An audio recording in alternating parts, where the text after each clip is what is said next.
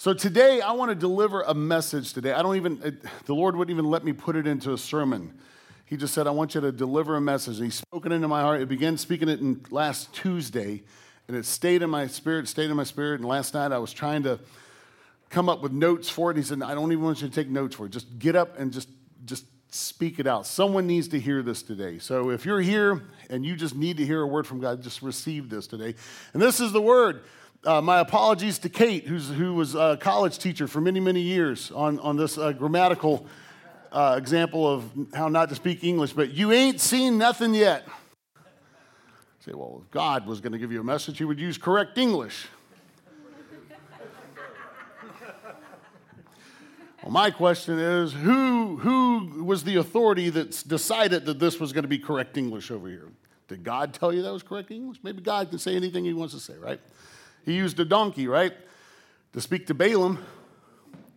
He's still using donkeys today to speak the word of God every Sunday. How about that? I'll let you interpret that however you want to. You let the Spirit just translate that for you, however you want. But you, you ain't seen nothing yet. Um, the wonderful thing about God's presence is there was a time that His presence dwelt in a mobile tabernacle in the wilderness.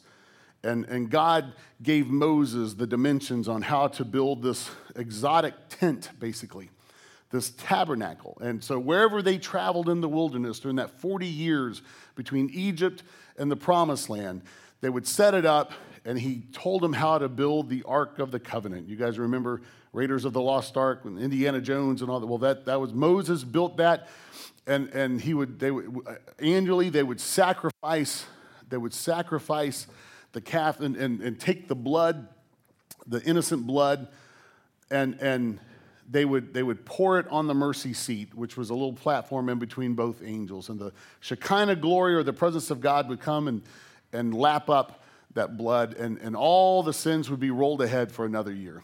They were, they were kind of pushing their sins ahead on credit, right? It didn't eliminate the sins, it just pushed it away. They got a loan until Jesus came was the, the final ultimate sacrifice. And when he said, It is finished, he meant it. In other words, it, he was the sacrifice for every sin that was ever committed, ever had been committed, ever will be committed. There needs not be any more sacrifice. The presence of God dwelt there in that tabernacle. Then, once, once they got into the promised land and the kingdom began to, to build, all of a sudden, they, they, David brought the ark had been the Ark of the Covenant. Hey, somebody, somebody's getting visitation this morning.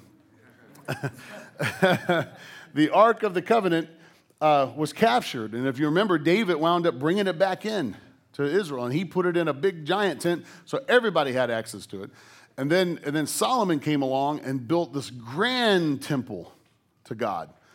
And, and so at that point, uh, the Ark of the Covenant, the glory of God, resided back uh, back in the, the Holy of Holies, they called it. It was, a, it was a, a closet back in the back that was covered by a veil. And, and so the priests would have to go back in there and, and, and, do all the rituals, all that stuff. So, so the presence of God, but if you wanted to go experience the presence of God, you always had to go to the temple. You always had to go to the temple. Then Jesus came along with this whole message that the kingdom of, the kingdom of God is near and he sends the comforter back. When he leaves, he sends the comforter, which is the Holy Spirit. Now the presence of God dwells in temples, but not in structures made by man, but structures made by God. All of us. We are the temple of the Lord. Matter of fact, Paul, Paul actually said one time he was having to reprimand some churches. He said, because they were, they were just doing some crazy things and, and not, not living very morally. And he said, Know ye not that you are the temple of the Holy Spirit? You are the temple of God. We are the temple of God. So if you want to experience God, you don't have to show up here. We love it when you show up here, but you don't have to. If you want to experience the presence of God, you can experience it right wherever you're at, wherever you go. We get to carry the presence of God in us because of the Holy Spirit. So, that being said, I want everyone to say this I am the temple of God. All right, let's talk about temples real quick because this is the word that God gave me on Tuesday. Haggai, chapter 2, verse 9. Nobody preaches from Haggai anymore. We got to give some Haggai some love, right? Let's give some Haggai a little love. This, this, this prophet says, The future glory of this temple. I want everyone to point at yourself and say, This temple. The future glory of your temple, this temple, will be greater than its past glory. Says the Lord of heaven's army. What is God, God saying? The future of you, your temple, what you are about, is going to be greater than anything you have experienced in the past. And in this place, everyone say, this place, I will bring peace. I, the Lord of heaven's armies, have spoken. Someone hear that today because there's someone who feels like you've experienced the greatest part of your life and you're kind of having to coast until it's all done. Or maybe you've seen your glory days or maybe God used you in a great way in the past and you've not experienced that since. Or maybe you're past your prime, or there's been some devastating things happen to you, some crippling things take place in your life, and, and, and that, that you'll never, you'll never get to live as good as you once lived. You'll never get to experience the peace and the happiness and the joy and the anointing you once encountered. But God is saying to, to us today as a family, no, no, that, that the that the future glory, what he has in store for you, is far greater than anything he has done in the past. Someone hear that today. That what he is planning to do with you will exceed anything you've ever encountered. If you think God used you great in the past, guess what? You ain't seen nothing yet. If you think that God did something mighty in your life before, you ain't seen nothing yet. The Bible said that He is able to do exceedingly and above all we have ever asked or hoped for. That word exceedingly, I love it. God has a habit of breaking a record in your life and setting a bar. And then he'll sit back and say, Are you impressed with that? Watch this. I'm going to exceed that. So, however, God has blessed you in the past, whatever He's done for you once in your life, He's going to impress you even more. He's gonna, he's gonna outdo Himself once again. He's gonna set a new record in your life. So how's he gonna, how's he gonna do it? I have no clue. That's the wonderful thing about it.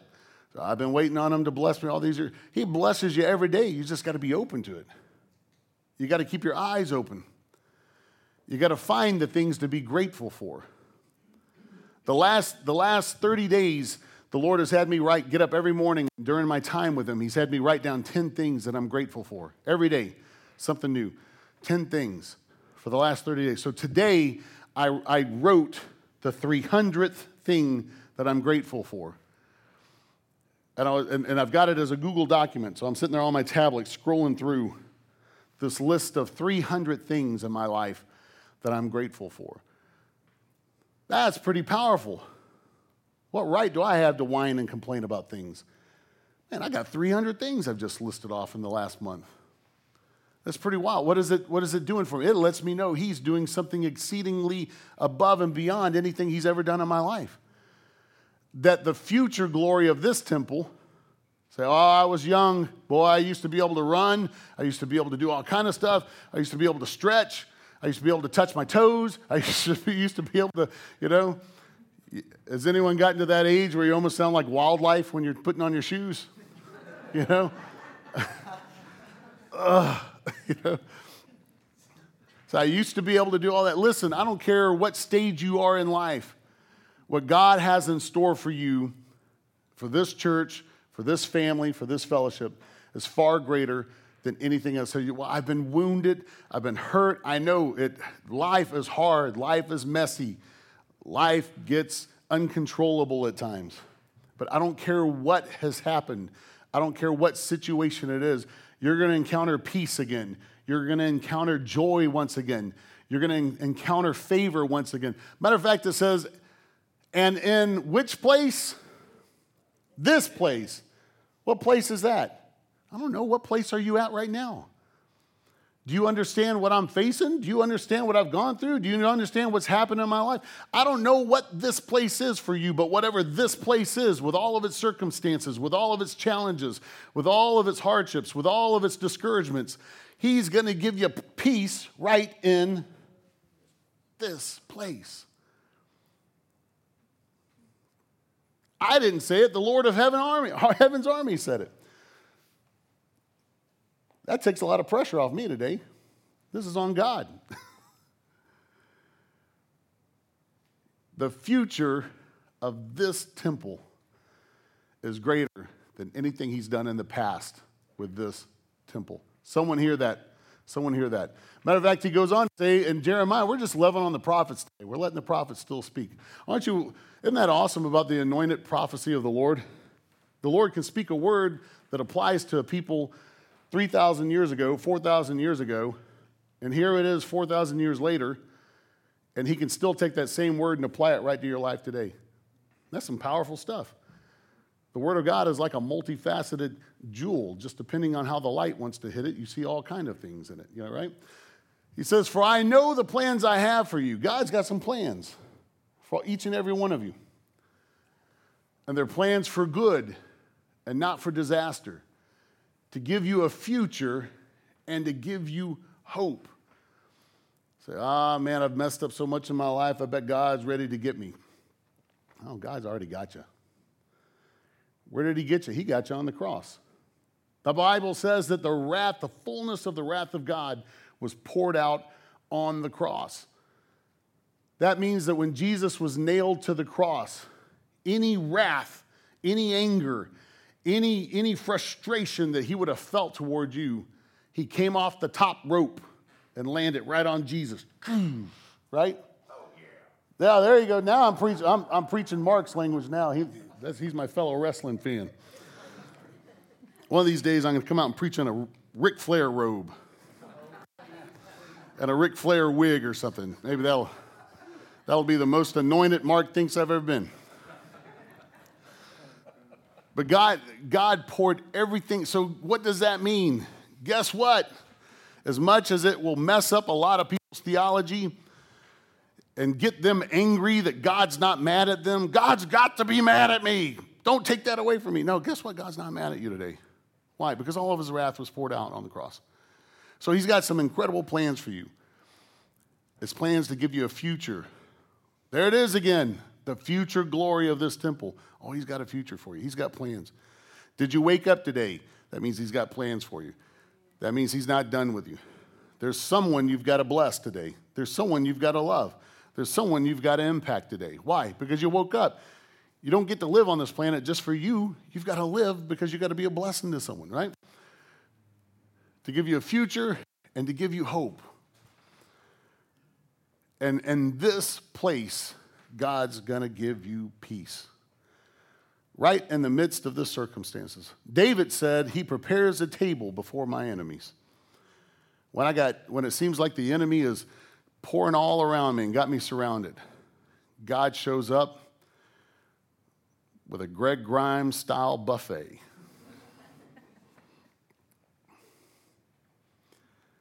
Isn't that awesome? That we have a God that loves you that much? That when we're panicking, He just doesn't seem to be in a panic. He's got it all under control somehow. His ways are above our ways. There's sometimes I don't understand how He's got it under control, but He does. And He works it out. Why? Because He's got a plan for you. So be encouraged. Be encouraged. The Lord reminded me of this word this morning uh, when, when I was just talking with Him and, and, and getting ready for, for service today. Some of you find yourself like Moses. You know, Moses was, was put in charge of leading the, the people out of Egypt into the promised land. And he gets over by Mount Sinai. And, and God says, I want you to gather all the people. Originally, actually, God originally said, I want to talk to all the people. So gather them together. And when God starts showing up and talking, there's lots of pyrotechnics and clouds and booming stuff. And the people said, No, no, no, no, no, no. Moses, why don't you go talk to God? And then you come back and tell us what he said to you because that's wigging us out a little bit. But his desire was to talk to everyone. And yet, churches have that same mindset. People don't want to hear God for themselves. They want to show up and have a preacher tell them what God's saying. Well, no, God wants to talk to every one of you individually on a daily basis, constantly. Trust me, God is talking. I say it all the time God's talking and He doesn't shut up. He'll wake you up in the middle of the night if you let Him. So, so Moses goes on, he goes, All right, tell the people just to stay at the base of, base of the mountain. And he calls Moses up higher. And he says, I want to talk to you. I've got some things to talk to you about. So Moses answers this call to come up higher. Have any of you ever felt that in your life? You felt God tug your heart and you say, Oh, I'm going to do this. I'm going to move into this new era. I'm going to move into this new chapter. I'm going to take a step of faith. This is awesome. God's calling me up higher. And the Bible says that Moses went up on the mountain, and it says that the, that the cloud of glory, the presence of God, descended on the mountain like a cloud, right? And it says that, and, and for six days, he sat for six days, and on the seventh day, God spoke. It's a really simple verse, and it, you, you would almost glaze over it.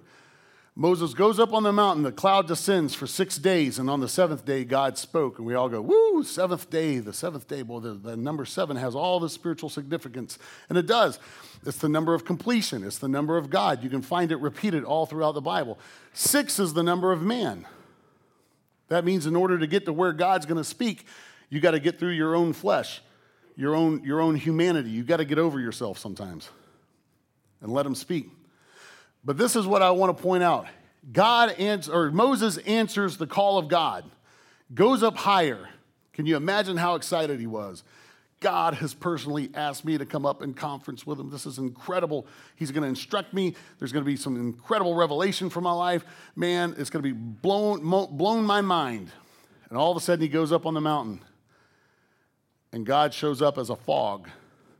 And for six days, Moses sat in the fog. Could you imagine how confused he was? I thought you called me up higher. I can't see a thing. I can't even find direction. I don't even know which way is right or left. You know? What in the world are my people doing down there? I hear them making all kind of a ruckus. For six days, Moses sat in the fog. And that's where some of you are today.